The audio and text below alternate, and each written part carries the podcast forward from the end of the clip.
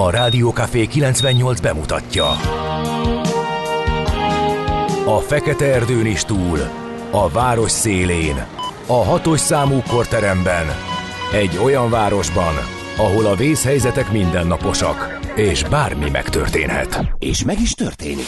Ahol a kisbefektetők nap mint nap a tőzsdei kilengések között egyensúlyoznak, egy eséssel már is megtörténhet a baj. Segítség! Csak négy doktoron múlik a biztos felépülés. Doktor urakat várják a négyes műtőben. Egy fáradt, de mindenre elszánt és profi csapat vigyáz az egészségre minden reggel. És kik ezek a kitartó szamaritánusok? Négy orvos, egy módszer és egy bögre kávé. Ács Gábor, Gede Balázs, Kantor Endre és Mihálovics András. A főorvosi szobából pedig Profit professzor adja a helyes diagnózist. Humor, emberi sorsok, közönséges balesetek és profi megoldások. Néha sürgősségi, néha félig zárt osztály. A Gazdasági Muppet Show minden hétköznap reggel. Te is figyelj! Neked is írjuk a receptet! De miért? Ha nincs pénzed azért, ha megvan, akkor pedig azért. Millás reggeli. Egy kis kanállal minden reggel, és minden rendben lesz. A Millás reggeli főtámogatója a Schiller Flotta Kft. Schiller Flotta is rendtakár. A mobilitási megoldások szakértője a Schiller Autó tagja. Autók szeretettel. A Millás reggeli főtámogatója az idén száz éves Magyar Nemzeti Bank. Jó reggelt kívánunk, kedves hallgatóközönség! Boldog imbolcot minden drága hallgatónak, akik a Rádió Café 98.0-án ezekben a percekben a Millás reggeli műsorát hallgatják. Mert hogy elindultunk itt 2024. február első napján 6 óra 33 perc Korács Gáborral. És Mihálovics Andrással, aki, na, mi történt kérlek szépen, hát büszkén szoktad mondani, hogy nálad aztán a 30, az 30, aztán most a 33 lett mert a döntenem 30-ból. kellett, és így is nagyon súlyos veszteségek után sikerült ennyire közel hoznom a 30-hoz. Nem Na, tehetek róla, hogy nem bírták tegnap abba hagyni a beszélgetést, ez a két vazelin. Na mindegy, Nem. meg, meg lesz ennek a, a, a bőjtje. Egyébként az Imbolc, ez egy kelta ünnep, és február 1-ét megelőző nap sötétedéskor kezdődik, leginkább az ír kultúrában meghonosodott hagyományokról vannak. Ez a tél végét, a tavasz jövetelét jelképezi, pont fél időben található a kelta új évet jelentő Samhain és a nyár kezdetét jelentő Beltén között. A növekvő fény, a rituális megtisztulás és a szűz istennő ünnepe. Erre aztán ugye a gyertyaszenteléssel rá is uh, szervezett némileg, ahogy finoman fogalmazzak, a katolikus egyház. Rövidülnek bár az éjjelek, mégis mindig sötétben kelek írja mérnök hallgató, és a szívemből szól, mert én is ismét belenéztem a keleti lyukba, kelet felé látni azon az utcán, amelyen keresztül megérkezek a rádióba, és egy hete volt nagy fölfedezés, hogy már pirkad, mikor ide érek, hát most hiába sikerült még néhány perccel később jönni, amit természetesen az én kedves kollégám a maga megfelelő stílusában észrevételezett is, nem láttam semmiféle pirkadatot, úgyhogy lehet, hogy felhősebb a mai reggel, nem, Viszont nem ne volt nagyon kaparós, tehát talán Mert én kis meg, enyhébb én is, meg de kijöttem az ajtón, és köszörülte a torkát egy fekete rigó. Tehát már, már Aha. próbálkoznak, úgyhogy nincs messze a tavasz. Tessék ezekből az é- apró jelekből erőt meríteni. Egyébként a Ugye, civil... bemutatkoztunk egyébként? Be. Jó, oké. Okay. Vízben nem profi vagyok. Ja, köszönöm. Igyekszem, Civilek igyekszem. napja is ma van Magyarországon, 1994-ben alakult ugyanis a civil parlament, 97. február 1-ét jelölték meg a civilek napjában. Eh, Napjának 1998-ban tartották meg először a civilek napját, felhívva a figyelmet arra, hogyha nem működnek kellő számban civil szervezetek, akkor az önkormányzatokra sokkal több feladat, és nem utolsó sorban nagyobb felelősség hárul. Aztán még egy nagyon fontos eh, dologról meg kell ma reggel emlékeznünk. Ma van a Tisza élő világának emléknapja. Miért? Mert hogy Romániában 2000. január 30-án a Szamos felső folyásának vízgyűjtő területén működő román-ausztrál tulajdonú Aurul nevű bányavállalat cianiddal és nehézfémekkel szennyezte a Szamos, majd onnan a Tisza folyókat. Február 1 és 12-e között vonult le ez 2000-ben. A Tiszán ökológiai katasztrófát okozott a folyó élővilágában, erre emlékezve az országgyűlés 2000. június 16-án fogadott el egy határozatot, ebben a Tisza élővilágának emléknapjává nyilvánította február 1 Ne feledjük ezt a dolgot, emlékezzünk rá, hogy lehetőleg, ha rajtunk múlik, ne ismétlődhessen meg. Hát ott se rajtunk múlott igazából. Mm, nyilván fontos, hogy észben tartsuk és odafigyeljünk. 20 perces a menetideje D-kartásnak, évek óta várjuk, hogy ez, ez a legkevesebb, évek óta várjuk, hogy egyszer a 19 összejön. Ma sikerült, a Szerencs utcai lámpát eh, menetből abszolválnia, így jön ki a 20, tehát nagyon úgy tűnik, hogy ez az ide, a legideálisabb forgalmi viszonyokat jelenti, a 19-hez már hm, szabásértés lenne szükség, amire senkit nem buzdítunk. A lényeg tehát az, hogy az M3-as bevezetőn is még suhanós a forgalom, legalábbis eh, most kicsit korábban jött a szokásosnál, úgy látom, tehát egy 20 perccel ezelőtti az információ. No, hát akkor Ignácok boldog névnapot, ezt még nem felejtjük el megemlíteni, illetőleg a születésnaposoknak néhány verbális ajándék, például, hogy pont az ő születésnapjukon, azaz február 1-én kezdte meg 1886-ban működését a Magyar Királyi Posta Takarékpénztár.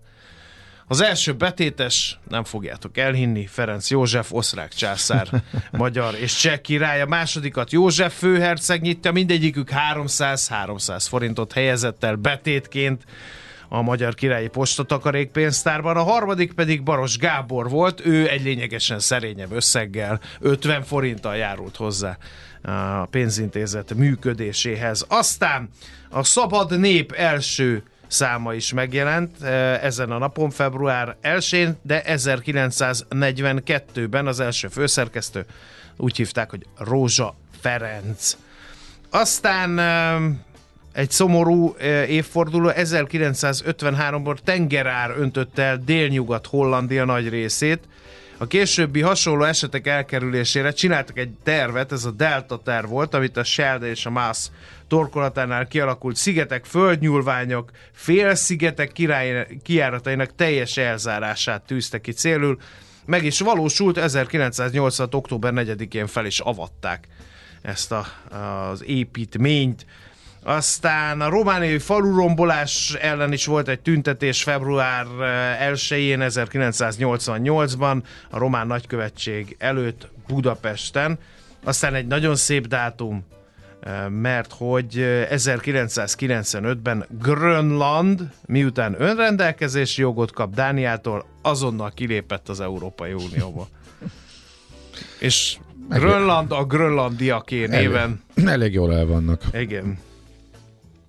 Aztán egy katasztrófa, a Kolumbia űrrepülőgép 2003-ban pont ezen a napon esett darabokra és gyulladt ki, sajnos 7 ember esett áldozatul ennek a katasztrófának 2003-ban. Na, mondjál születésnaposokat, mondjuk kettőt legalább. Hmm, hát, le, hát kezdjük Terry, Terry Jones-szal, hogyha választhatok, a Monty Python oszlopos, csapatoszlopos tagjával, színész író, 42-ben született ezen a napon, és 2020-ban távozott. Ki legyen? Hát hajós Alfred akkor. 1878-as születésű építészmérnök, focista, de hát leginkább Magyarország első olimpiai bajnokaként, versenyúszóként ismerjük őt. Én két szívtiprót emelnék ide, a hölgy hallgatóink kedvéért. Clark Bor- Boris Jelcin? Ja, nem. Nem, hát hittem. ő is volt, igen.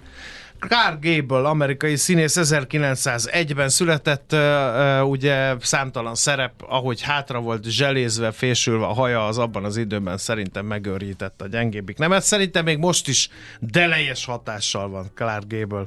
Ha valaki beüti a képkeresőbe és megnézi őt, hát egy ilyen csibészes mosolyú, rendkívül jól fésült emberről van szó. Hát ugye a dolog szépség hibája, hogy 1960 óta nincs közöttünk, de egyébként Oscar díjas színművészről van szó, és hogy a kortársaknak is kedvezzünk, a gyengébbik nem ből Harry Styles, brit énekest az extra vaganciájáról ismert brit énekest, aki ma 30 esztendős, kérlek szépen. Szemtelenül fiatal, ővé a jövő, nem a miénk a pop szakmában. Az biztos. A One Direction együttes tagja, és hát figyelj, elképesztő hype van körülötte. Tudom.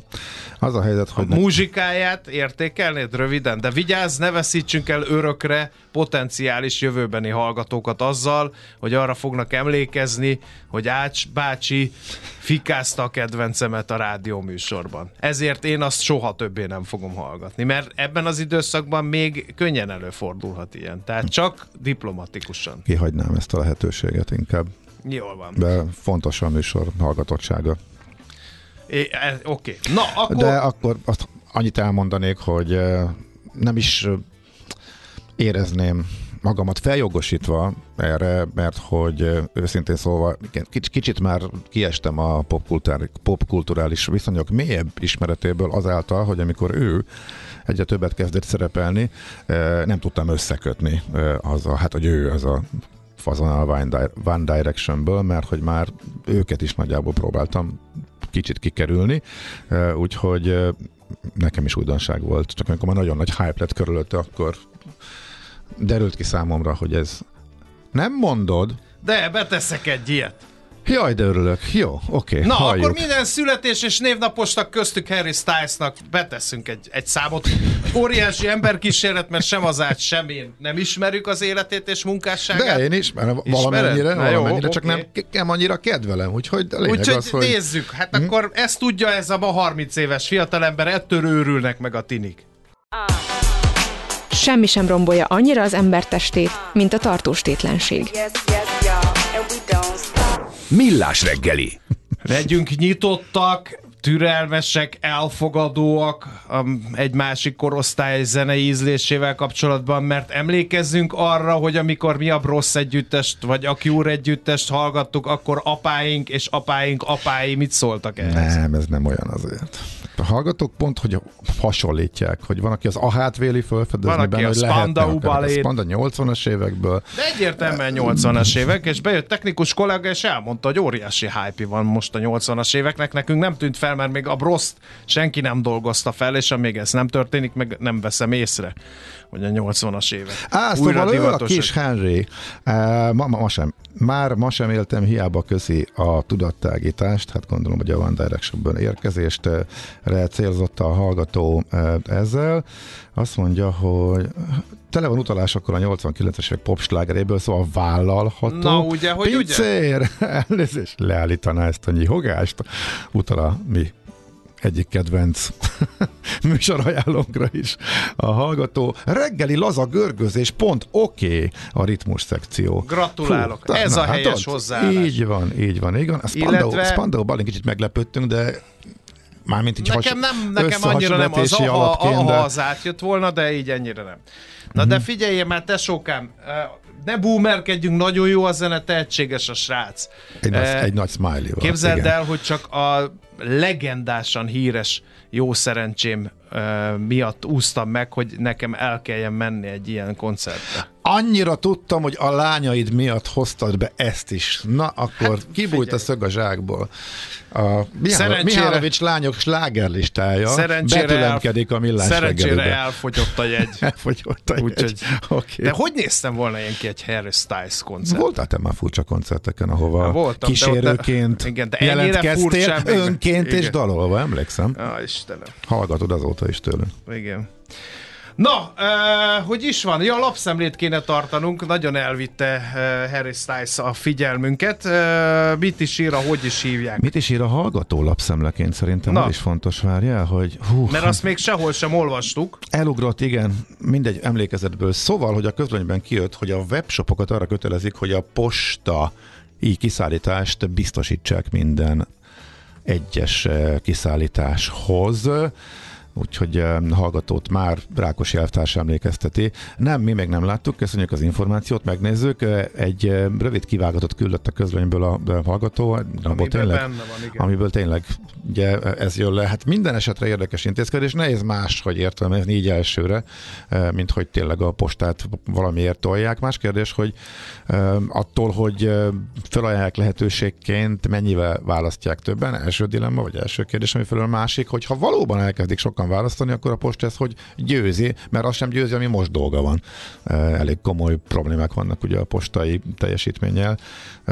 Elég abból kiindulni, hogy már nem viszik házhoz, vagy nem viszik föl az ajánlott, illetve Ennél sokkal rosszabb a helyzet. adandó közleményeket, A postás bedobják a menekül, papírt. menekül az ügyfelek elől a postás. Láttam erre Hát tudom, példát. igen, hogy igen, kiabált szegény nénike, hogy jövök, jövök, jövök, és felpattant a motor. Biztos, hogy hallottál, én messzebb voltam a postástól, mint a néni, uh-huh. és én hallottam, hogy kiabálja a néni, hogy jöv... nem, azt hittem valaki segítségért kiabál, azért figyeltem fel az egészet, az meg felpattant a kis motorjára, és azonnal Mhm. elhúzott onnan, tehát hogy bedobta azt az ajánlott levél A papírokat dobálják nálunk is, évek óta nem találkoztunk a postással, ismerős egyszer majdnem elkapta, és az ő elmondásával az derült ki, hogy nem is volt ott nála a küldemény, már csak a papírt viszi ki, tehát igazából Ja, már a meg sem járatja a küldeményt, hanem csak a papírokat Na, szólta. lapszemle. Ö, G7, nagyon érdekes elemzés látott napvilágot. Bár a világpiacon szárnyalnak, mégsem éri meg kínai autógyártókba fektetni, erre a következtetésre jut a cikk. Kína tavaly a világ legnagyobb autóexportőrévé vált, a kínai vállalatok leuralták az elektromos autógyártás ellátási ráncát. Egyébként 2023 negyedik negyedévében a BYD már több elektromos autót adott el, mint a Tesla. Az akkumulátorgyártást egy másik kínai cég, a Debrecenben építkező Cattle uralja, és évről évre új kínai szereplők tűnnek fel. Ez alapján joggal gondolhatnánk, hogy legjobb befektetések ezeknek a cégeknek a papírjai. A valóság nem is állhatna távolabb ettől, írja a G7.hu. A nagy kínai gyártók a növekvő eladások és a szárnyaló export ellenére az idei évet mínuszban kezdték, és már ezt megelőzően is lefelé tendáltak részletek a G7.hu hasábjaim. Aztán, hát ide bigyezteném a lapszemlébe fontos változás. Ismét az állampapírok kínálatában.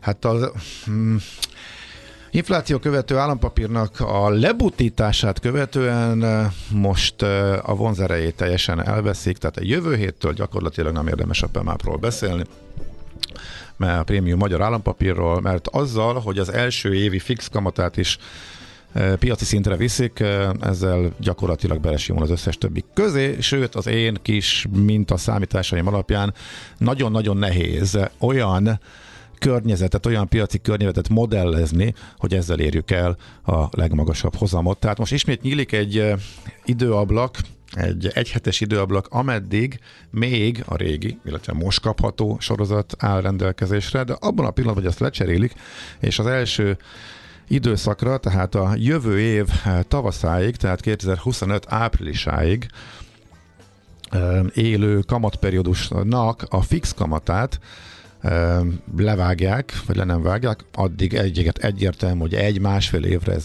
mondjuk elég magas, 9,9-ről nyírbálják meg és viszik le 7,9-re, tehát a jövő héttől érkező új sorozatokban. Így ismét lehet matekovni, de most már nekem az jön ki, nagyon leegyszerűsítve, hogy ha valamilyen mértékben csökken majd az infláció, és ezzel párzamosan a rövid kamatok is, akkor a fix 7%-os három éves papír lesz nyerőbb, illetve a bónusz is jó lehet, hogyha kismértékben tovább csökken még a kamatszint, de hát ugye ezt nem tudjuk, mert az a diszkont kincseregyhez van kötve annak a kamata, az pedig nyilván a piacra alakul ki, és az állam is tudja befolyásolni a kínálatnak a meghatározásával. Ha viszont elkezd lassan emelkedni az infláció az idei tavaszi mélypont után, erre is van egyébként esély, akkor viszont elég egyértelműen egyre több időtávon a bónuszpapír fogja megverni az infláció követő állampapírt, érdemes utána nézni, illetve ha valaki tényleg rövid távon egy másfél évben gondolkodik, akkor a mostani 9-9-es szériát érdemes megzsákolni még a jövő hét előtte, amikor rontják a kondícióit, ez a legfontosabb. Na, gyors tőzsdei helyzetképre csónakázzunk át. Hol zárt? Hol nyit?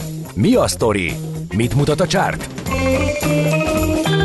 Piacok, árfolyamok, forgalom a világ vezető parketjein és Budapesten. Jó volt a hangulat, Budapesten 64.044 pont lett a vége, ez 1,3% fölötti erősödésnek felel meg. Ja, úgy könnyű, hogy minden vezető papír erősödött, e, és e, nem is olyan nagy mértékben, bár azért volt itt egész nagy rali. Itt van például 3,5 százalékos Richter drágulás, 9585 forintig ment fel a gyógyszergyártó részvénye, aztán emelkedtek 3,2%-kal a telekompapírok 769 forintig, a MOL 0,76 százalékos erősödése az 2910 forintos záróértéket jelentett, és 4% ot tudott csak drágulni az OTP 16450 forintig. Eközben külföldön Külföldön természetesen a Fed kamat döntést várta a piac, illetve hát a döntés az egyértelmű volt, hogy nem lesz változás, inkább a Fed dumáját várta a piac, és hát, hogyha a befektetőkön múlott volna, akkor idézhetnénk a tanú, tanúból a Duma bolykotját, jobban jártak volna, ha nem szólal meg a Fed, mert amit mondott, az nem tetszett a piacnak. Szóval amikor a piac azt várta, abban bízott, abban reménykedett, sőt, nem csak abban bízott és abban reménykedett, hanem be is árazta, hogy már márciustól jön a kamatcsökkentés, aztán kiderült, hogy mégse, illetve nem kiderült, de erre utalt a Fed. A Fed, amely ugyanazt mondta, csak a piac abban bízott, hogy most majd azt fogja mondani, ami neki fog tetszeni, de a Fed nem azt mondta, ami neki tetszik, mármint a piacnak. Ezért egy kicsit elszontyolottak a befektetők, és jól eladták a részvényeket, úgyhogy nagyjából ez volt a tegnapi napnak a rövid összefoglalója. Annyi kis kiegészítés még, hogy amikor várták a döntést, akkor is már a technológia lefelé ment, mert a Google-t megcsapták rossz, elemzé, rossz gyors jelentés miatt, vitte le az összes többit is, tehát pont a nagy tech cégek, amelyek az idei év elején ismét húzták fölfele a piacot, azokat lecsapták, és a Nasdaq alul teljesített, aztán elcsatlakozott az összes többi részvény, miután ugye jött a csalódás a Fed döntés miatt. Tehát most már kezd kiárazódni az a várakozás, hogy már márciusban jöhet a kamatcsökkentés, most már nagyjából kezdenek hinni kicsit jobban a Federal Reserve illetékeseinek, hogy majd csak nyáron indul a kamat csökkentés, és a nap leggyengébb pontjain zártak a piacok, de ugye meg fölmaradt a technológiának az alul teljesítése, ez több mint 2%-ot esett, az S&P pedig 1%-ot. Ezzel az idei nyereségek, tehát a 2024-es év elején emelkedő árakból kialakult index nyereségek elkezdtek elolvadni, és most már csak ilyen 1-1,5 százalék a plusz, amit 2024-ben elértek a piacok. Tőzsdei helyzetkép hangzott el a Millás reggeliben. Csodáljuk Gabi, ezt a srácot. Gabi bácsi tőzsdei meséit hallották. Igen. Olyan szórakoztató Mély beleéléssel. hát erről szó. Írdatlan Nagy... szakmai tudással felvételezve. Hát élénk, ami Szórakoztató egyébként... stílusban. Igen, ezt mondom, Ugye? igen. De én elvesztem pontos, mindig szórakoztató, nagyon jó volt. Rengeteget készültem tegnap, és ötször legyakoroltam. Felszabadult. Na, tudod. Ugye? Jó kedvű. Ritka az ilyen, becsüljétek meg. És te? Hogy én vagyunk is. ma reggel? Igen, csak én Majd vagyok én az, aki csalára gyerek. vizelt, ugye? Úgy, ezt nonverbális hát jelekkel. Reggel így láttam ezt, a fejedet, ugye? igen. Jól láttad. Nem tudom miért. Egyébként mindegy. Irreleváns is. Az a lényeg, hogy ti ketten elviszitek a hátatokon ezt a mai millás reggelit, Jó. drága kollégák. Na, halljuk uh, Czoller Andit, uh, ha nem ismertétek volna meg, ő volt itt az elmúlt percekben. Színesítette a műsort, most pedig hírekkel teszi majd ugyanezt. Jó reggelt kívánunk, drága hallgató közönség! 7 óra 8-as perckor folytatjuk a Millás reggeli műsorát. Itt a Rádió Café 98.0-án, benne Ács Gábor az egyik műsorvezető. És Mihálovics András a másik.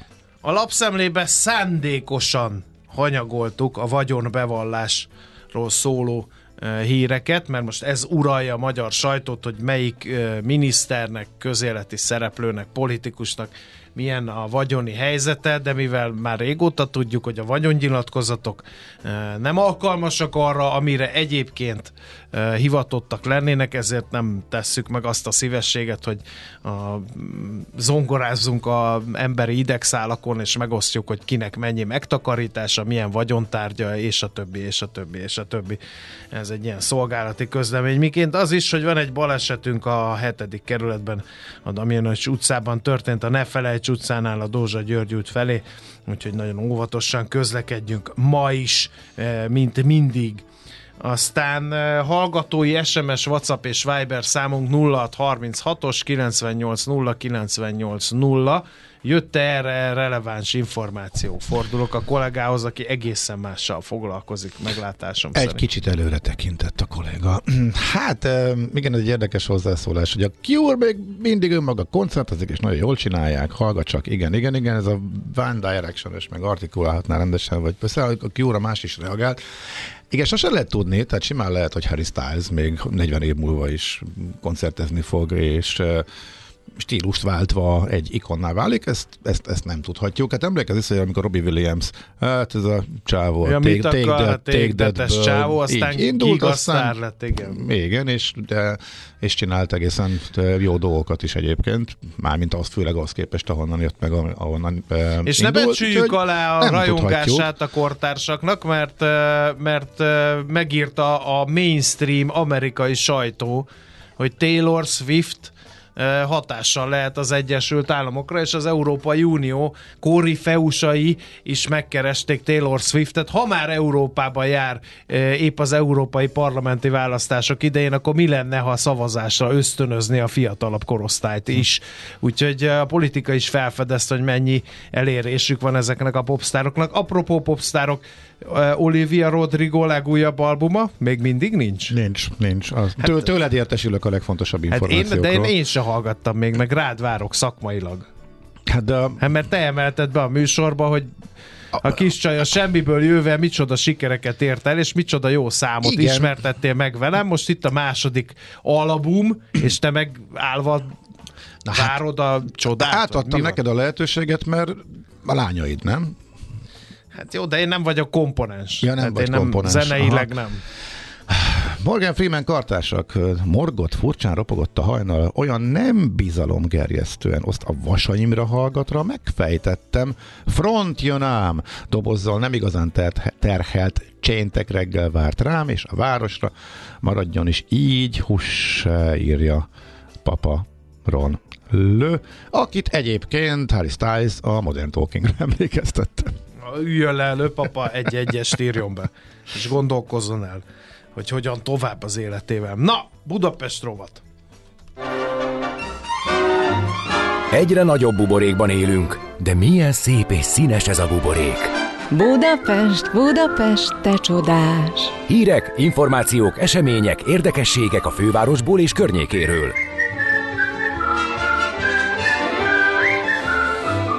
Hát a fővárosi közgyűlés adott muníciót rendesen a rovatunkhoz. A legkedvesebb eh, ezzel kapcsolatos híradásom szerint Horváth Csaba úgy látja, hogy néhány év múlva ingyenessé kell tenni a budapesti közösségi közlekedést. Nem először rócsózik a politikus ezzel. Én nehezen tudom ezt elképzelni. Nagyon hangzatos így az önkormányzati választások előtt egy ilyen ígéret de az biztos, hogy, hogy ez azért nem olyan könnyen megvalósítható, és Nézd, nem utolsó sorban fölvet. könnyen finanszírozható. Figyelj, az irány az ez, tehát azért nem egy, nem kettő és nem három európai városban lépték már ezt meg, tehát láttunk erre példát, de pont ami, de Budapesten azért ez még so, rengeteg, rengeteg kérdést felvet. Egyébként olyan érdekes a reakció arra, hogy itt van ez a tarifa közönség, közösségben előrelépés, megállapodás eh, arról, hogy a Budapest bérlet marad, plusz ugye országbérlet, megyebérlet elfogadódik eh, Budapesten. Ez egy lépés abban az irányba, amit a közlekedés szakértők is eh, mondták, hogy kellene, tök jó, de ennek is meglehetősen negatív a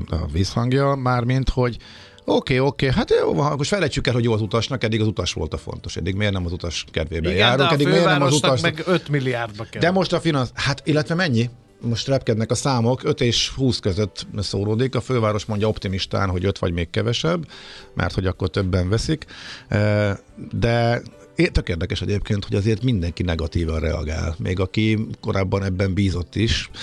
Szóval érdekes, mert hogy akkor most a finanszírozás. Most nem a utasok a fontosak, meg nem az, hogy mennyivel olcsóbb lesz, meg hogy milyen sokan járnak ezzel jól, hanem egy finanszírozás, kettő, kapacitás, és ez mondjuk szerintem az utóbbi az, az még fontosabb kérdés, tehát tök jó, hogy mondjuk jöjjenek be az emberek az agglomerációból, sokkal olcsóbb lesz nekik, át lehet ültetni őket tömegközlekedésre, Hát csak eléggé feszített a helyzet. Az egyik irányból mondjuk rengeteg késés van, kapacitást nem tudsz bővíteni, mert mondjuk korszaki váltóberendezések, nyugati pályaudvar, stb. stb.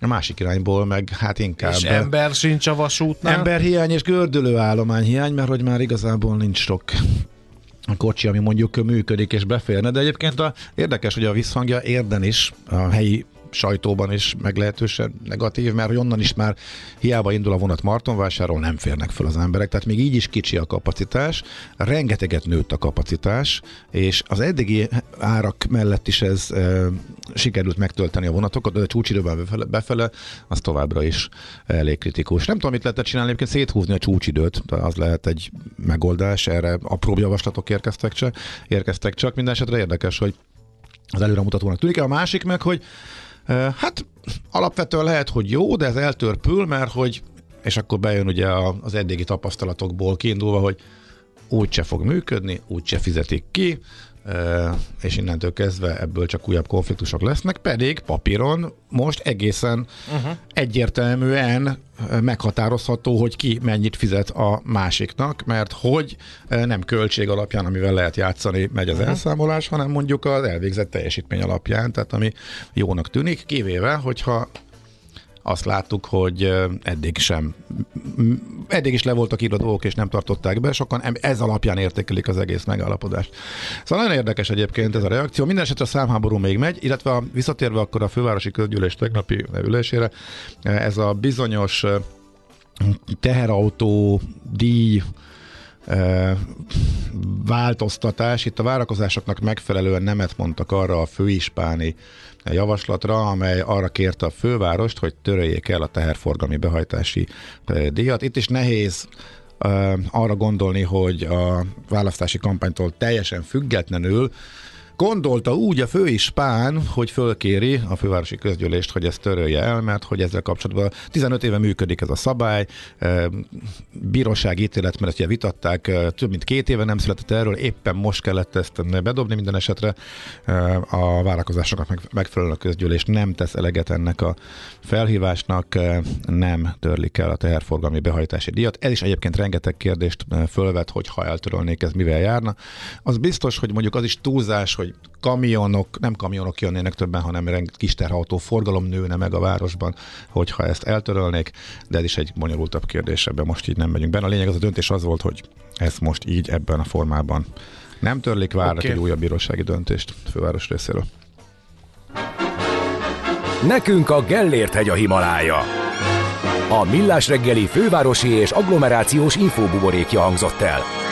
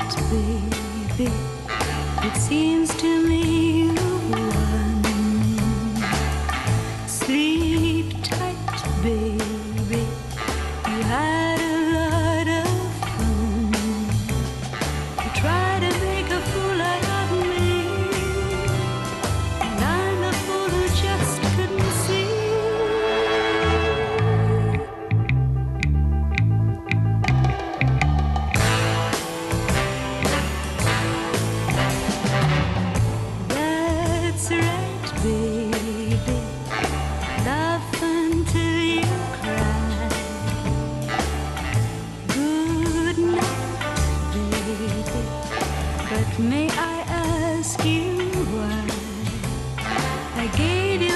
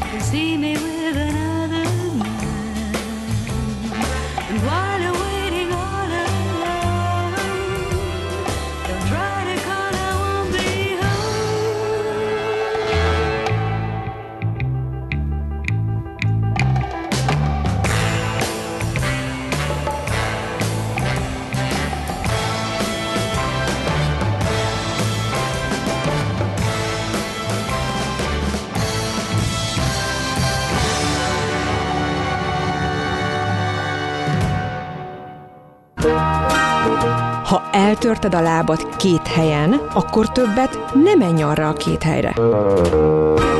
Millás reggeli. Nem tudom, hogy feltűnt a kedves hallgatóknak, hogy a mezőgazdasági termelők egyre terjedő elégedetlenséggel fordulnak a politikusok felé. Már Franciaországban, Németországban, Belgiumban és Olaszországban is tüntetnek, de hogy mi bajuk van? Erről embrionális információk vannak, de majd most bővül az ismeretségi, vagy az ismertségi, vagy ismeret anyag, mert hogy Fórián Zoltán az Erste Agrárkompetencia Központjának vezető agrár szakértője itt van a vonal túlsó végén, és reméljük, hogy megérteti velünk, hogy mi folyik a gazdák fejében. Jó reggelt, szervusz Zoli! Szervusztok, jó reggelt kívánok mindenkinek! Valóban, ami az utcára viszi őket, az egy, egy tartós és sok tényezős egymást hatását erősítő együttes, amely felőrölte a jövedelmüket, és ne, nem csak a jelen, hanem a jövőbeli kilátásaik is egyre sötétebbek. De hadd kezdjem a választ egy ö, találós kérdéssel. Mit tesz egy gazda a világ bármely részén, ha magasak az árak? Hát többet termel és raktároz. És mit tesz, hogyha alacsonyak az árak? Hát ugyanezt teszi. Aha. ebből kifolyólag ugye globálisan egyre évről évre csúcsokat döntönek a, a, a töm, mezőgazdasági tömegcikkek termelése, készletei, és ettől kezdve ugye amikor a, a, a tőzsdei keresletben kevés az érdeklődés, akkor bizony érvényesülnek ezek a, a, a kínál, kínálati viszonyok, ezt látjuk most is, most a, a árutőzsdéken nagyon alacsony a, a kötésállomány a, mezőgazdasági tömegcikkek, egyszerűen azért, mert ugye máshol jól lehet keresni, lásd az amerikai tőzsdét, tőzsdeindexeket, és most érvényesül ez a túltermelés hatása, ami nagyon fontos szög ebben a koporsóban, amiről beszélünk, és ami a kivitte az utcára a gazdákat Nyugat-Európa szerte. Ugye ezt, ennek a hatásegyüttesnek a egyik legerősebb eleme és legrégóta ható része a klímaváltozás, amely folyamatosan bizonytalanítja el a, a termés mennyiségét, minőségét. De, de várj, itt van, akkor van, bocsánat, itt kérdezni akartam, van egy ellentmondás, tehát a klímaváltozás hatása elvileg a kisebb termés kellene, hogy legyen, mert hol a jégeső veri el, hol ez, hol az, hol fölperzseli, és azért, azért kisebb a termés, akkor ebben hogy lett túltermelés, hogy lett túl sok? Na igen, nagyon jó a kérdés, köszönöm szépen, és alapvető a kérdés, hiszen a mezőgazdasági technológiákat sok-sok évtized óta azért fejlesztik, hogy a klímaváltozás az időjárás hatásainak hatásait tompítsuk. Tehát a, a modern precíziós gazdálkodásnak a módszerei pont ezt célozzák, hogy, hogy minél kevésbé legyen kitéve a szárazságnak, minél jobban tudjon gazdálkodni a növény a vízzel, a napfényel és így tovább. Tehát ebből a szempontból a mezőgazdasági termés fejlettsége fejlettsége dönti el azt, hogy mennyire tudunk lépést tartani a klímaváltozás hatásaival. A számok azt mutatják, hogy a globális termelés a legtöbb növény esetében annak ellenére, hogy ilyen anomáliák időről időre megtörténnek a világ egyes pontjain, összességében még mindig tartósan növekedő pályán tartják a termés mennyiségét. Uh-huh. No, akkor ez az egyik összetevő, hogy, hogy alacsonyak az árak a világpiacon, eltűntek a spekulánsok az árupiacról, eh, maradtak azok, akiknek Igen. valódi érdeklődésük van, és, eh, és ez az egyik eleme az elégedetlenségnek. Mi a Így többi? Van. Ez, ez, egy, egy nagyon fontos elem az, hogy, hogy közben ugye folyamatosan munkaerő problémákkal küzd az agrárium, a költségek folyamatosan emelkednek, illetve nagyon erős hullámokat mutatnak, és ugye az említett ár, ár, árváltozások ugye mi már egy éve csökkenő tendenciát mutatnak, tehát igen komolyan eltűnt a jövedelme a mezőgazdasági termelőknek. Nyilván az európai gazdáknak már Nyugat-Európában is fáj az, hogy Oroszország és Ukrajna az tömegcikkek piacairól folyamatosan szorítja ki az EU áruját, az EU áruja beszorul a belső piacra, a belső piacon is megjelent a, ugye a, ez a konkurencia, tehát már a belső piacon is látható romlik a versenyképességük, tehát itt, itt egy nagyon rossz pillanatban jöttek elő nyugat-európai kormányok azzal, hogy, hogy a, a adókedvezményeket vagy, vagy adóemeléseket akarnak a gazdákra hárítani, mert éppen nagyon el vannak keseredve, megértem tél van, tehát a növénytermesztők picit jobban rá is érnek, tehát itt, itt nagyon komolyan kicsapódott és egymásra, egymásra hatással ugye elterjedt Európa nyugati felén ez a, ez a tüntetés sorozat. Nyilván ők inkább támogatni, tehát támogató hozzáállást várnának a politikától, amikor eltűnt a jövedelmük és a, a kilátásaik egyre rosszabbak. Ehelyett ugye az Európai Unió a zöld megállapodással és azt, azt előkészítő és, és kivitelezni hivatott szabályok szigorításával egyre rontja a gazdálkodásnak a, a, a jövedelmezőségét, egyre drágább az európai termés, ami ugye rontja tovább a versenyképességet. Igen, na most a mezőgazdasági termelők egy irigyel társadalmi réteget alkotnak Európán belül, hiszen csak azért, mert földjük van, csak azért, mert mezőgazdasági termelést folytatnak, egy csomó támogatást kapnak. Akkor ezzel együtt sem elégedettek? Ez azért egy kicsit furcsa más gazdasági ágazatokból nézve. Így van, ez egy kicsit furcsa, de, de csak félig igaz, amit mondtál, hiszen valóban irigykednek rájuk, de a támogatások messze nem megelendők ahhoz, hogy, hogy megéljenek és fenntartsák az élelmiszertermelést.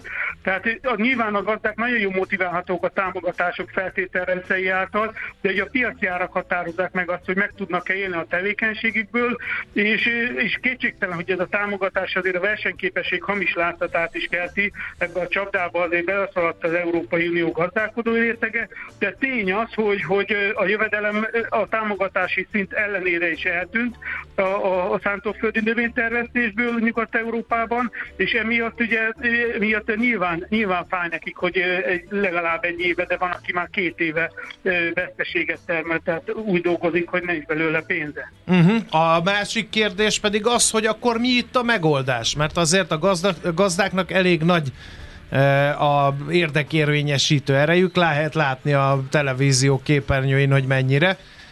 Valamit muszáj kezdeni ezzel a problémával, de lehet-e, meg tudnak-e az európai politikusok bármit kezdeni? Hát én az európai politikáról nem nagyon szívesen nyilatkoznék ebben az összefüggésben, mert sorra vallja a kudarcokat. Inkább a gazdáknak kellene a, a, a valódi kereslet kínálat jelen és jövőbeli változása szerint alkalmazkodni, és a hazai gazdálkodóknak is folyamatosan ezt mondom, hogy olyan mezőgazdasági tömegcikkekkel, amiben láthatóan lemaradunk a világon, amiben Oroszország, Ukrajna, az Egyesült Államok, dél-amerikai országok sokkal jobbak nálunk, abból bizony hátrébb kell szorítani, lépni, és olyasmit kell termelni, ami ne, amit ők nem tudnak. Nem kell itt csodákra gondolni, ugye valamikor nagyon sok étkezési búzát termeltünk, mi magunk is és Európa is, most töredékére esett vissza ennek az aránya a termelésben, mert sokkal egyszerűbb, kényelmesebb volt takarmánybúzát vetni, kevesebb bele a munka, hozza a szép hozamokat, és, és amíg a jövedelmezőt is tudta hozni, addig teljesen rendben volt a dolog. Most viszont kiderült, hogy ez nem fog tovább így működni, változtatni kell. A változtatásnak egyik nagyon jó módszerét, és egy brilliáns példája szerintem pont ez az étkezési búza dolog. Aki magas minőségű búzát tud előállítani, az most is 80 ezer forint feletti árat tud kapni érte, és folyamatosan uh-huh. megy felfelé ez az ár Magyarországon is. Tehát olyan terményeket kell az európai gazdáknak előállítani, ami nem a világpiacot akarja meghódítani, illetve a világpiacnak egy szűkebb szegmensét, nem a tőzsdén jegyzett kategóriákat célozza meg. Igen. Egy uh, utolsó kérdés, szóba hoztad a magyar gazdákat, és erről jutott eszembe, hogy Kelet-Európa feltűnően csendes. Tehát a kelet-európai gazdák nincsenek az utakon. Ennek mi lehet az oka? Ahogy az elején mondtam, ugye azért vannak most ők pont most az utcákon, a nyugatiak, mert ők most bekaptak egy, egy politikai támadást az adókedvezményeik megvonása, illetve az adóemelések révén. Uh-huh. Hát láthatóan nálunk ilyen nincsen, tehát nálunk nem, nincs emiatt ok a gazdáknak az aggodalom, sőt, igazából azt látom, hogy inkább a, a nálunk, meg a térségben is a, a megoldásban próbálnak segíteni, mert ugye pont az ukrán nyomás ez ebben a térségben a legnagyobb, tehát nekünk kell sokkal gyorsabban választ adni erre a kihívásra a magyar meg a közép-kelet-európai mezőgazdaságban, mint a nyugatiaknak. Uh-huh. Oké. Okay. Most már szerintem jobban értjük ezeket a tüntetéseket, meg azoknak a mozgatórugóját. Eh, hála neked. Nagyon szépen köszönjük az információkat, jó munkát kívánunk. Köszönöm nektek is. Szervusz, minden jót. Forján Zoltánnal beszélgettünk az Erste Agrár Kompetencia Központjának vezető agrár szakértőjével. A csalás nem vészel, csak átalakul. Napjaink átverései a digitális térbe költöztek. Kis odafigyeléssel ezek jó része elkerülhető, a többire pedig lehet készülni. Erős jelszavak, kétfaktoros és biometrikus azonosítás, adatvédelem. De a nulladik faktor a tudatosság. Ne feledd, a csalás nem vészel, csak átalakul. Nulladik faktor. A Millás reggeli digitális biztonsági rovata következik. A rovat támogatója a digitális világunk biztonságáért dolgozó Mastercard. No, hát ö, ugye a felvezetőbe, vagy ebben a spotban hallhattátok, hogy a nulladik faktor az maga az ember, és erre nem figyelünk, az kiszámolták, 10 milliárd forintba kerül mert hogy van egy ilyen kiberbiztonsági megoldásokat szállító cég, az Asset, ez csinált egy ilyen elemzést ez a vállalkozás, mi szerint az elmúlt évben 10 milliárd forintot csaltak ki tőlünk kiberbűnözők, csak Magyarországon. Az írdatlan pénz. Az nagyon-nagyon sok. Nagyon nagy. És hát ugye sorra vették, hogy mivel. Ugye nyilván a személyes és banki adatokat szeretnék uh, megszerezni. A legkifinomultabb módszer, erről mi is nagyon sokat beszéltünk itt a műsorban, felhívál rá a figyelmet, az úgynevezett call centeres csalás, amikor a bűnözők banki ügyintézőknek adják ki magukat, és azt ígérik, hogy biztonságba helyezik a pénzünket. Ezzel ellentétes dolog szokott történni általában. Uh, egyre hihetőbbé, egyre kifinomultabbá váltak a csalások, hívta fel a figyelmet a, a, a társaság és létezik több olyan alapvető lépés is, amivel megvédhetjük magunkat, ha új átverésben utaznak is a bűnözők. Nagyon fontos, hogy 15-20 karakteres jelszavakat használjunk, sőt inkább jelmondatokat, ezek már nem jelszavak, ugyanis ez a 15-20 karakteres jel szó, és nem mindenhol ugyanazt, mert ha egy helyen megtalálják, akkor onnantól ránk utazva egy csomó helyen értelemszerűen be tudnak lépni az összes fiókunkba, és egyebek mellett érzékeny adatokat össze tudnak onnan gerebjézni. Jelszókezelő alkalmazás mellett a wifi hálózatot is védjük, nem az alapbeállítású jelszóval meg kell változtatni, ezt is nagyon sokan elkövetik ezt a hibát. Neked a régi van? Ugye? Ha-ha! Vigyázzunk!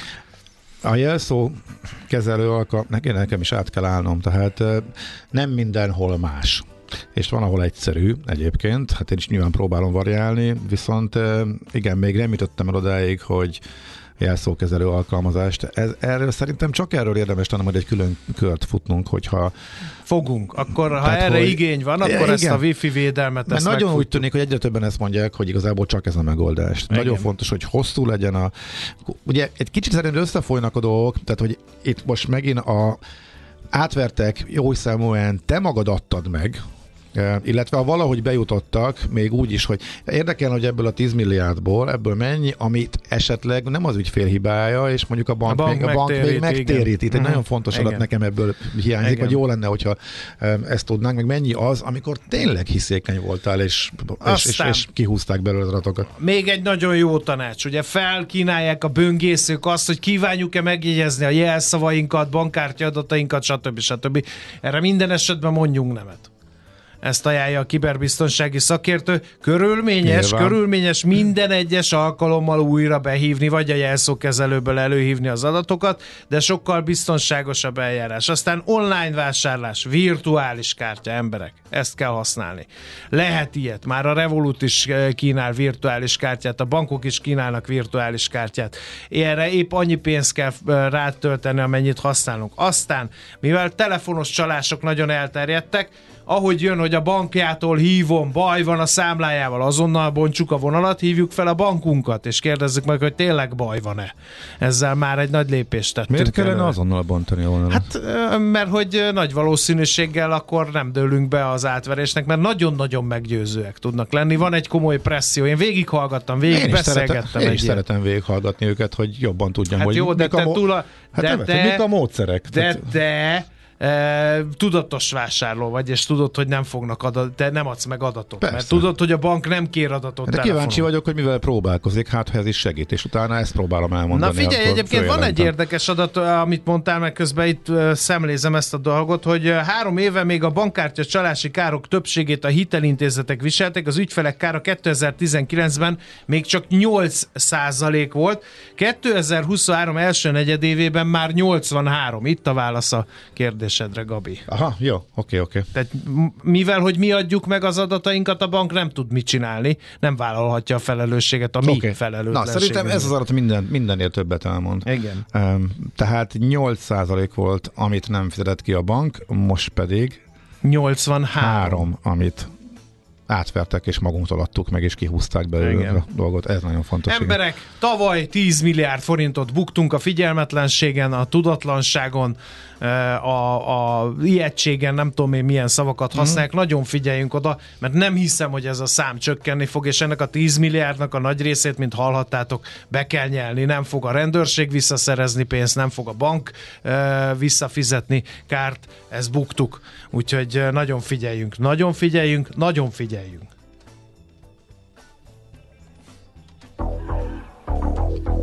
A csalás nem vészel, csak átalakul. Készülj fel minél nagyobb digitális biztonságra a nulladik faktorral. A digitális biztonság rovat támogatója a digitális világunk biztonságáért dolgozó Mastercard. Megfelelő alapozás nélkül semmit nem lehet jól megépíteni. Kerüld el az alaptalan döntéseket, ne építs ferde pénztornyot! Támogasd meg tudásodat a Millás reggeli heti alapozójával. Szerintem a drága hallgatók többsége volt már olyan beszélgetés részvevője, amelyben elhangzott, hogy Kína a jövő országa, nézzétek meg, hogy honnan, hova jutottak. Ez kétségtelenül így van, hogy Kína egy gazdasági csodát hajtott végre az elmúlt évtizedekben, de vajon mire lesz ez elég? Elége ahhoz, hogy a világ vezető gazdasági hatalma legyen, vagy sem? Hát nem kis kérdés, de Gyurcsik Attiláé a felelősség, az Akkord alapkezelő ZRT vezérigazgatójáé, hogy erre egy exakt választ eh, fabrikáljon itt és most néhány percben. Szerbusz Attila, jó reggel! Jó reggelt kívánok, sziasztok!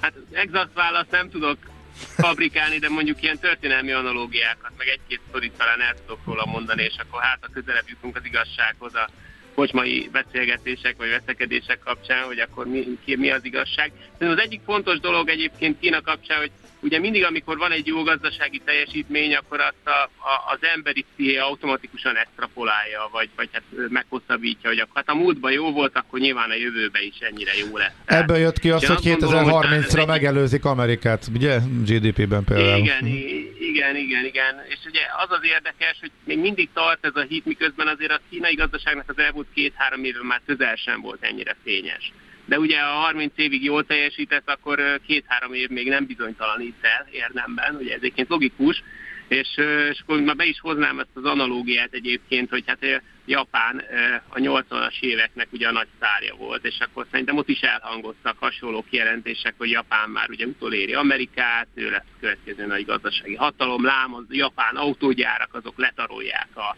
még filmek is születtek erről egyébként, ugye hollywoodi filmek, a japán autógyárak. Emlékszem, amikor autó, igen, autógyárat nyitottak a japánok igen, Amerikába, és hogy egy nagy happy endet a vége, mert az amerikai melósok nem igen, értették nem a japán mentalitást. Bill Murray, vagy nem is tudom, ki játszott igen. benne, igen, de igen, igen, vagy valaki meg, meg elküldésem, vagy ki játszott benne. Gondolom, megkeresem a film címét is, de egyébként nem volt rá időm, de igen, abszolút, tehát hogy ez, ez abszolút létezik, és egyébként ugye 91-be kipukkadt nagyjából ez a japán ingatlan piaci lufi, és onnantól kezdve egyébként 30 éven keresztül a japán gazdasági növekedés ez 0,7% volt, miközben egyébként az amerikai az átlagban 4,5.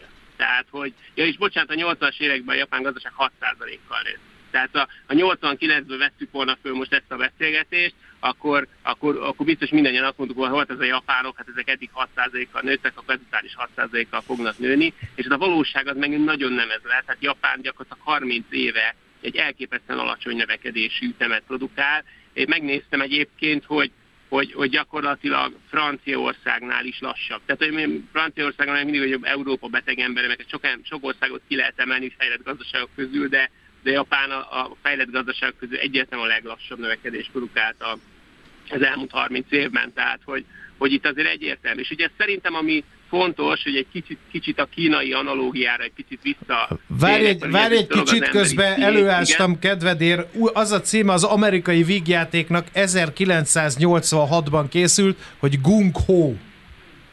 Ez szól erről oh. az autógyárról. Én ajánlom megnézni, rá fogok keresni, mert tényleg egy remek alkotásra és nagyon tanulságos filmről van szó.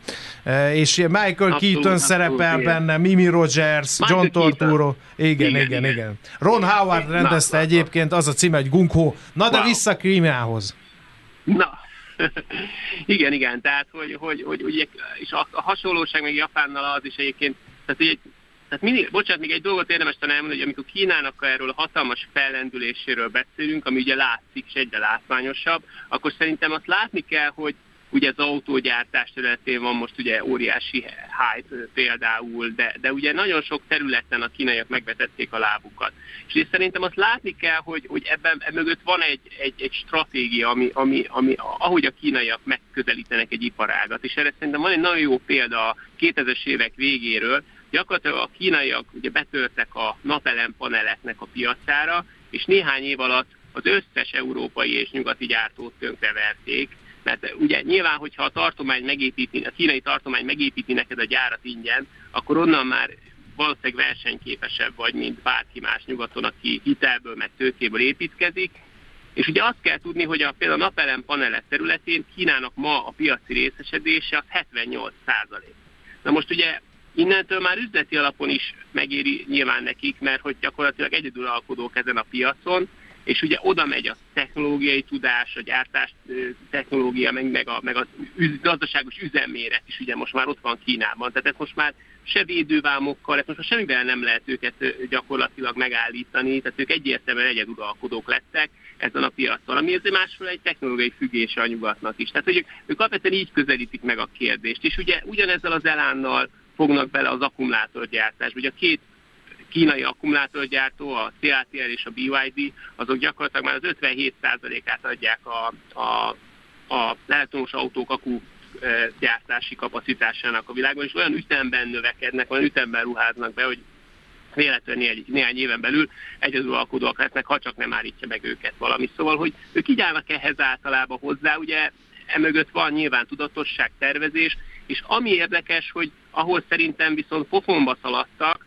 az a saját ingatlan piacuk. Tehát ott is olyan elánnal kezdtek el infrastruktúrát fejleszteni, meg építkezni. Tehát azt tudni kell, hogy mondjuk Kína még talán mai napig is a világ résztermelésének a felét elfogyasztja. Tehát ilyen mennyiségű beruházás, meg építőipari tevékenység zajlik, ami most már jelentősen lelassult.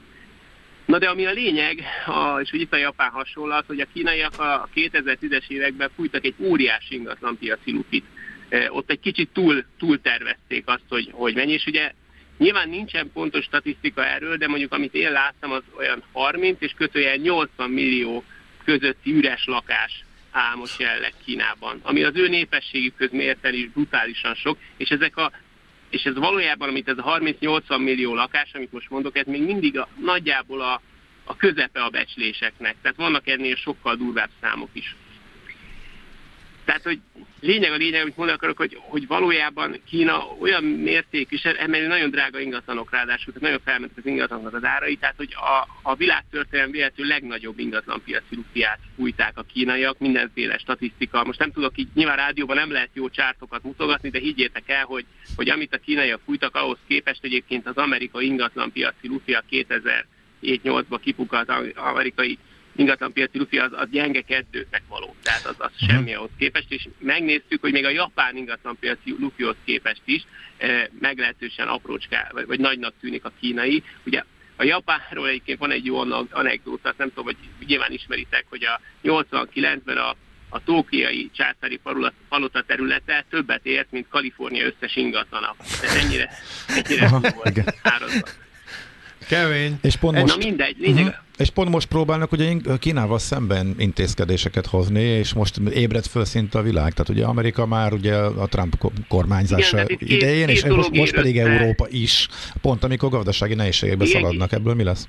Uh-huh. Igen, tehát itt két dolog ér össze Kínában. Egyrészt, hogy szerintem ez a stratégia, hogy minden iparágat letarolnak, ez, ez, ez most már nyugaton is fel, feltűnt, hogy, hogy ez talán nem az egyenlő pályák, egyenlő esélyek versenye, ugye? Tehát ha, ha nagyon komoly kínai állami támogatással letarolnak egy iparágat Kína, kínai vállalatok, akkor az nem tekinthető szabad versenynek, és de ellenben kipusztítja a, a konkurenciát nyugaton, és ez ellen azért most már úgy tűnik, hogy elkezd fellépni a nyugat. Tehát nyilván ez a kínai gazdasági terjeszkedést azért érdemel lassítani. Mindenképpen a szembeszélna, akárhogy uh-huh. is mhm. nézzük. És minden mellett egyébként pont ezen a héten jött a hír, hogy az Evergrande, ugye a legnagyobb kínai ingatlanfejlesztő végül csődbe ment, vagy régóta szenvedett, de hogy, de hogy másfelől meg az az ingatlanpiaci lupi is azért kezd szépen nem, ki, nem fog kipukkadni, szerintem le fog ereszteni, mint hogy Japán is valójában leeresztett, de ugye ennek az a következménye, hogy amit Japánban is látunk, hogy egy jóval lassabb gazdasági növekedés vár rá, szerintem. Tehát ha az analógia megállja a helyét. És ugye ez még két, még egy párhuzamot mondanék, hogy a gazdasági növekedést az általában ugye nagyon hosszú távon nézitek, akkor ugye a technológiai fejlődés meg a népesség növekedése határozza meg. És ugye ami még egyébként véletlenül itt összeér ebben a, ebben a, ebben a sztoriban az, hogy a kínai népesség az gyakorlatilag tavaly vagy tavaly előtt tetőzött, és innentől kezdve a, a munkaképes korú népesség szépen elkezd elfogyni Kínában, vagy hát megöregedni, és ugye ebből az is következik, hogy ez a nem tudom 30 kötően 80 millió üres ingatlan, ez még jó sokáig egyébként üresen fog állni. Ehhez kapcsolódnak hitelek, ehhez kapcsolódik egy, egy valamennyire polarizált bankrendszer, és ugye már megvan a tökéletes képlet arra, és ugye nincs népességnövekedés, nincs bevándorlás, tehát nem fogja tudni felszínni ezt semmi, tehát is már is megvan a tökéletes képlet arra, amit a Japánban látunk, ez a klasszikus zombi bankrendszer, évekig nem hitelezik, belassítja a növekedést, stb. Tehát, tehát nagyon, nagyon, nagyon jó az analógia sajnos, és én nekem az a, tehát a, a gondolatom, hogy azért Japán azért mégiscsak egy piacgazdaság, mégiscsak egy demokrácia, mégiscsak ott Szóval, szóval nekem nagyon nehéz azt elhinni, hogy, hogy ha Japánnak 30 évig tartott kiheverni ezt a lufit, amit ők fújtak, akkor miért lenne Kínának kevesebb? Hm. Miközben a demográfiában pont ugyanolyan kihívásokkal fognak küzdeni, mint, mint, mint Japán. Ellenben szerintem a külső gazdasági terjeszkedésük Japánhoz képest azért valószínűleg nagyobb falakba fog ütközni a jövőben az említett problémák miatt. Aha. És egyébként nem beszéltünk arról, hogy ha jön egy Trump adminisztráció, ő hogy fog hozzáállni ugye a Kínához. Például ugye pont egy két nappal ezelőtt, vagy három nappal ezelőtt jelentette be a Trump, hogy ha ő lesz az elnök, persze nyilván ő sok mindent mond, akkor 60%-os vámot fog kivetni a kínai árukra, és nem tudjuk, hogy így van-e, hát nyilván a választások előtt sok mindent mond az ember, de hogy azért ez jelzi azt, hogy az amerikai adminisztráció hogy tervez hozzáállni ez a Kína kérdéshez. Mindamellett, hogy egyébként a demokraták és a republikánusok között azért egy viszonylag egységes konszenzus van arról, hogy hogy Kínát ütni kell, tehát hogy, igen, hogy igen. azért ez nem egy... Igen, okay. vérzik. Okay. Nagyon szépen köszönjük, árnyaltabb így a kép. A kocsmai vitákhoz. Igen, igen, igen nem is kicsi, érdekes, nem igen. is kicsi, ezzel meg lehet nyerni egy kocsmai vitát három sor után mindenképpen. Köszönjük szépen! Köszönöm szépen! Szervusz, minden jót! Gyurcsik Attillával beszélgettünk, hogy lehet-e Kína az USA kihívója, vagy sem, ő az Akkord alapkezelő ZRT vezérigazgatója. A Millás reggeli heti alapozó rovata hangzott el. Helyez döntéseidet megfelelő alapokra.